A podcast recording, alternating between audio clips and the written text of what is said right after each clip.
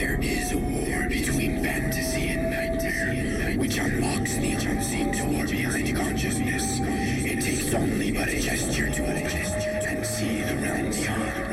This is the Dark, verse. Hello, I'm Sharkchild, and this is The Dark Verse, a collection of my strange works with the sole purpose of sharing with you a unique world of horror and fantasy that will follow you to the visions of your sleep. SharkchildsRemains.com is calling your name because it holds my book, The Dark Verse Volume 1, entitled From the Passages of Revenants, in its e commerce grip for you to purchase. SharkchildsRemains.com has free shipping, no sales tax, and accepts all major credit cards and even PayPal. Also, every copy that I sell on that site will be signed by me. And you can still use the coupon code VERSE to save $2 for a limited time. So act very quickly. Please support me and buy my book. SharkchildRemains.com. SharkchildRemains.com.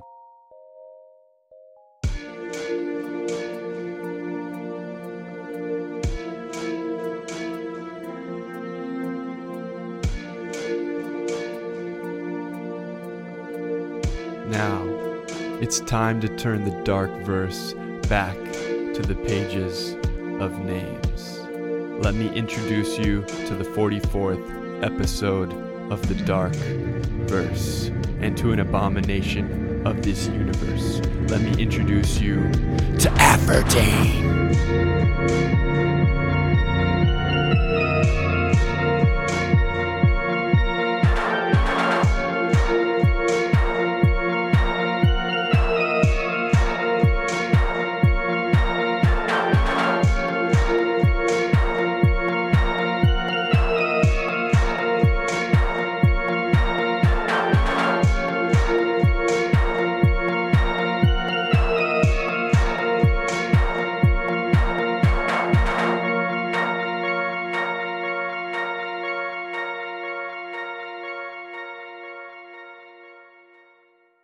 On the dull road called Mayberry Lane, I stood at the turn of the evening.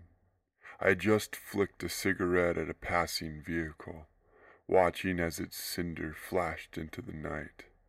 In front of me stood the cursory, a name given to a house because no one ever gave the place a second glance. It was tucked a short ways off the road, but far enough away so that even the bluntest detail of its presence went unobserved. It was the home of my love. As I began my walk to the house's secluded porch, a succession of pricks began jabbing the back ends of my eyes. In patterns of circles, the pricks drilled, pushing forth into my retinas.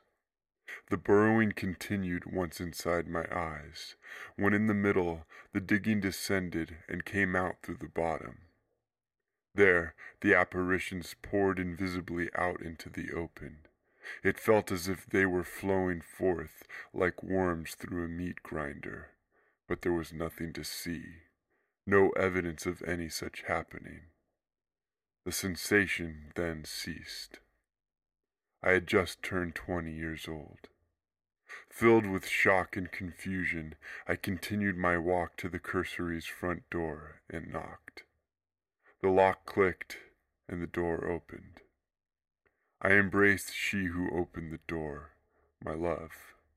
I embraced her not only because of her glowing appearance, but because I was afraid. Passion overcame us briefly before my eyes began to tingle and see differently than they ever had before. I saw beneath her flesh and blood and bone.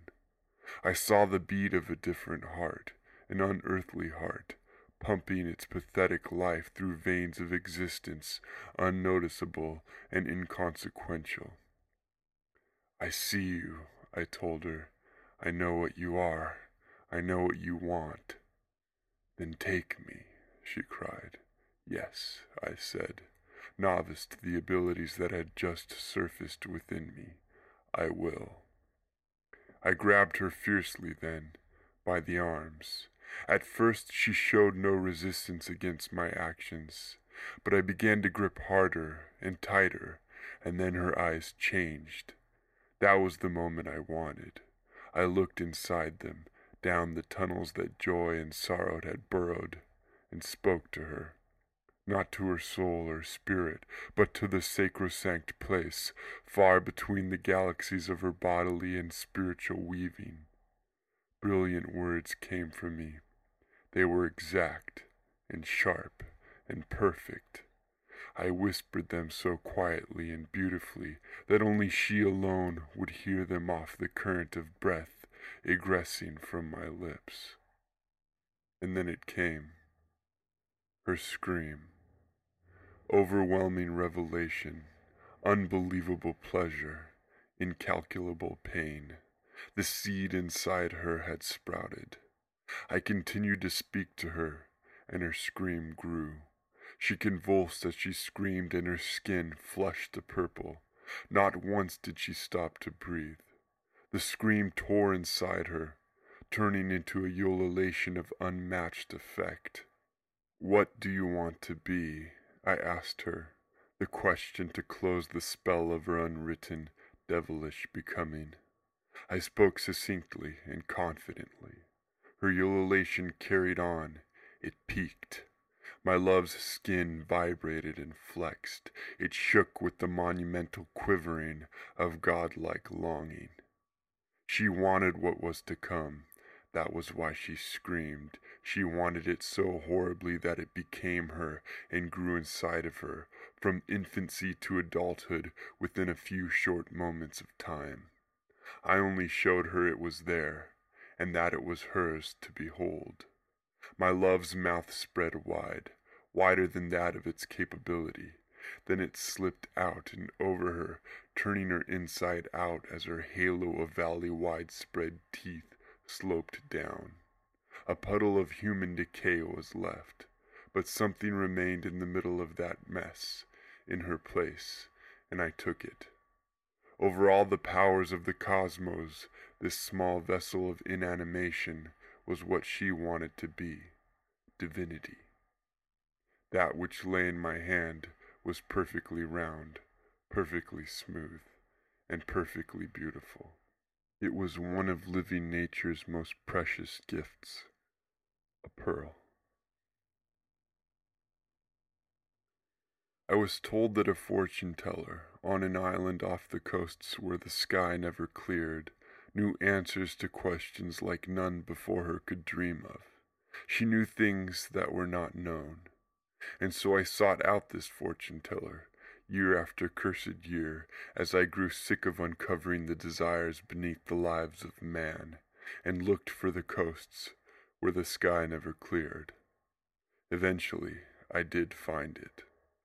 Two miles off the coast of Naveshem, a large city of dense fluorescent lights and heavy pollution, the island rested. The mixture of light and smog from the city forged an abomination of crust that lined the sky for miles in all directions, hiding well the island and the bridge that extended to it. The island was nothing more than a disliked amusement called Spawning Island, inhabited by the outcasts of the world. Its 100 acre holding was lined with mysterious tents, disturbing performances, and loud, visually butchering games. I wandered around the place for a full day before I found the cabin tucked away in the corner of a large tent. I made my way through stands of mindless freaks and homeless slumberers. Each of their desires was like mud lining the nether regions of hell strong, but irreparably perverse. The cabin had a door without a knob and no windows. Hanging from the door's face was a sign that read, Risen from soil, lifted from sky, Miss Copernica. I knew it was whom I sought. I knocked. There was no answer. I knocked again. The door opened outward with the reverberations of my fist. Inside, I found an empty room shrouded in blackness. I walked inside and closed the door behind me, using my hands to feel the way to the lock to bolt it. I did not want any disturbances. In the middle of the empty room was a chair. I sat down. Across from me, an unseen door opened within the wall, leaking out a pale, yellow light. My shadow danced out of hiding and stretched across the floor. What do you want to know? came a woman's voice from within the open door. What I am, I answered. The woman came forth. She was dressed in a quilt sewn together with a myriad of colorful, cryptic patches. Her hair was black. Perhaps I can help, she said, looking deeply into my eyes, the light behind her an aura of contrast. But your price will not be named until after I have begun and you must pay. That should not be a problem, I replied. It is not money I will ask for. Very well, I still agree. The fortune teller gripped my face with her hands, stretching and pressing my skin as if it were a concept unknown to her. She prodded my mouth and my nose, but when she arrived at my eyes, she became delicate with me. Gently, she pushed back my lower eyelids. Look up, she demanded, and so I did. You are not nameless, she told me, keeping me under inspection. There have been others like you. She let me go. On a pad of antique paper that she pulled from within her clothing, she drew a symbol and turned the pad so that I would see it. You have a name. It is here in this mark the same mark branded into the under regions of the cornea and sclera of each of your eyes. Is there a word for the symbol? I asked while soaking in the fortune teller's desire, one of horrific power and peril. Yes. May I hear it? Your price. You must pay it. I cannot do what you ask. I have not asked for anything. I know what you seek. I cannot do it. Then you will never know the answer to your question. The room was filled with a pause of thought and reluctance. Very well, I said. I stood from my chair and forcefully grabbed the fortune teller's face with both of my hands. I brought it close to mine, as close as it would possibly come. Tell me. You are called an Apherdane. You are a part of a race of wish granters called upon by the randomness of the universe. Her voice rose. There was no connection by blood. There was no appointment by destiny. Once human, now Apherdane, the universe's arbitrary choice in maintenance of its twisted balance. Her voice softened. Now release me. The fortune teller did not mean release by the standards of her captivity within my hands. She wanted me to use what I had been gifted with. I understood this, but I wanted to know more about myself. Release me! The fortune teller spoke again, eagerly and emphatically. My lesson was complete. I filled my eyes with the void of the fortune teller's presence so that I would see only the granule of her furthest existence. With it in my vision, I read aloud the script I understood upon its surfaces, the testament of her deepest desire. I then whispered it to her, allowing my voice to become a ghost of hell and heaven united in euphoric unveiling. The tragedy, the truth, and the resonation of my words drained into her cracks, a sound heard by the whole of herself. It cut through her. What do you want to be? I asked her, anger filling my voice, anger for wanting to learn more about myself, anger for not wanting to give the fortune teller her request. And then it came, the scream The fortune teller witnessed her own awful horizon and willed it upon her flesh. Her voice screeched and splintered, dividing sound from pain and from pleasure. Her skin began to melt as the treacherous harmony of her scream lived on unwaveringly into the cabin and the extreme beyond. Pieces of her flesh began to fall upon my hands and the floor. Where the pieces fell, rays of harsh light beamed out from inside her, and with the light came terrible heat. I could not remain to see what she was becoming. It would have taken my life. I ran from the cabin and the tent while the fortune teller's screaming tore on.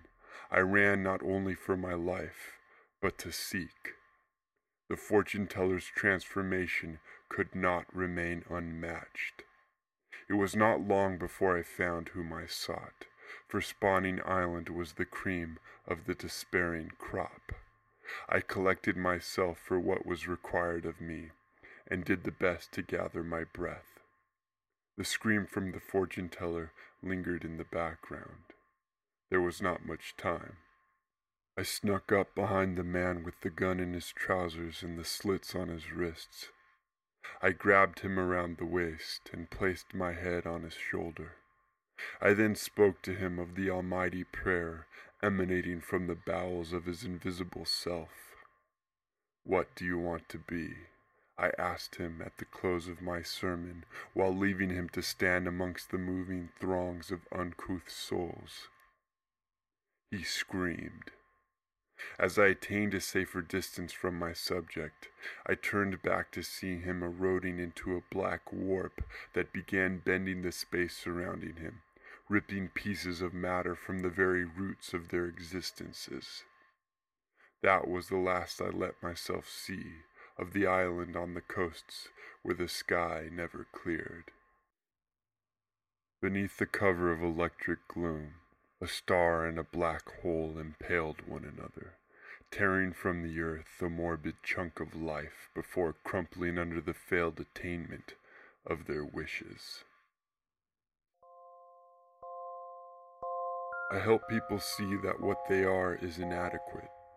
The dust beneath fingernails, the grime underneath eyelids, the scabs in places unlit. Those are what I pull on hidden aspirations uncontrollable upon release. There is one question that is at the heart of what I do. What do you want to be? It may seem to be a very simple question, but when the ability to harness and focus desire within people so that it transforms them lay within control, it, the question, is very much more eminent. A butterfly does not wish to be beautiful. A lion does not choose to be a hunter. They are what they are, for the dark natures of their wills and appearances are no more flexible than the certainty of death. Beneath the bone of structure and the particles gripping and strangling life, there rests an ill nurtured seed. None see it, none see it but me. I see the seed, and I see the mothering it needs to grow and blossom irreversibly into life. That concludes episode 44 of The Dark Verse. Make sure you download all of my episodes on iTunes or at thedarkverse.com. If you like the little names theme song that I created, you can also download that on iTunes as well. So make sure you get it. If you want to send me a message of any kind, do so with sharkchild at thedarkverse.com. Please give me a review on iTunes if you have the time and uh, enjoy yourself. All stories on the Dark Verse are the sole property of Sharkchild and cannot be used for distribution, publication, or monetary gain without my written consent. Sleep deeply and remember to love.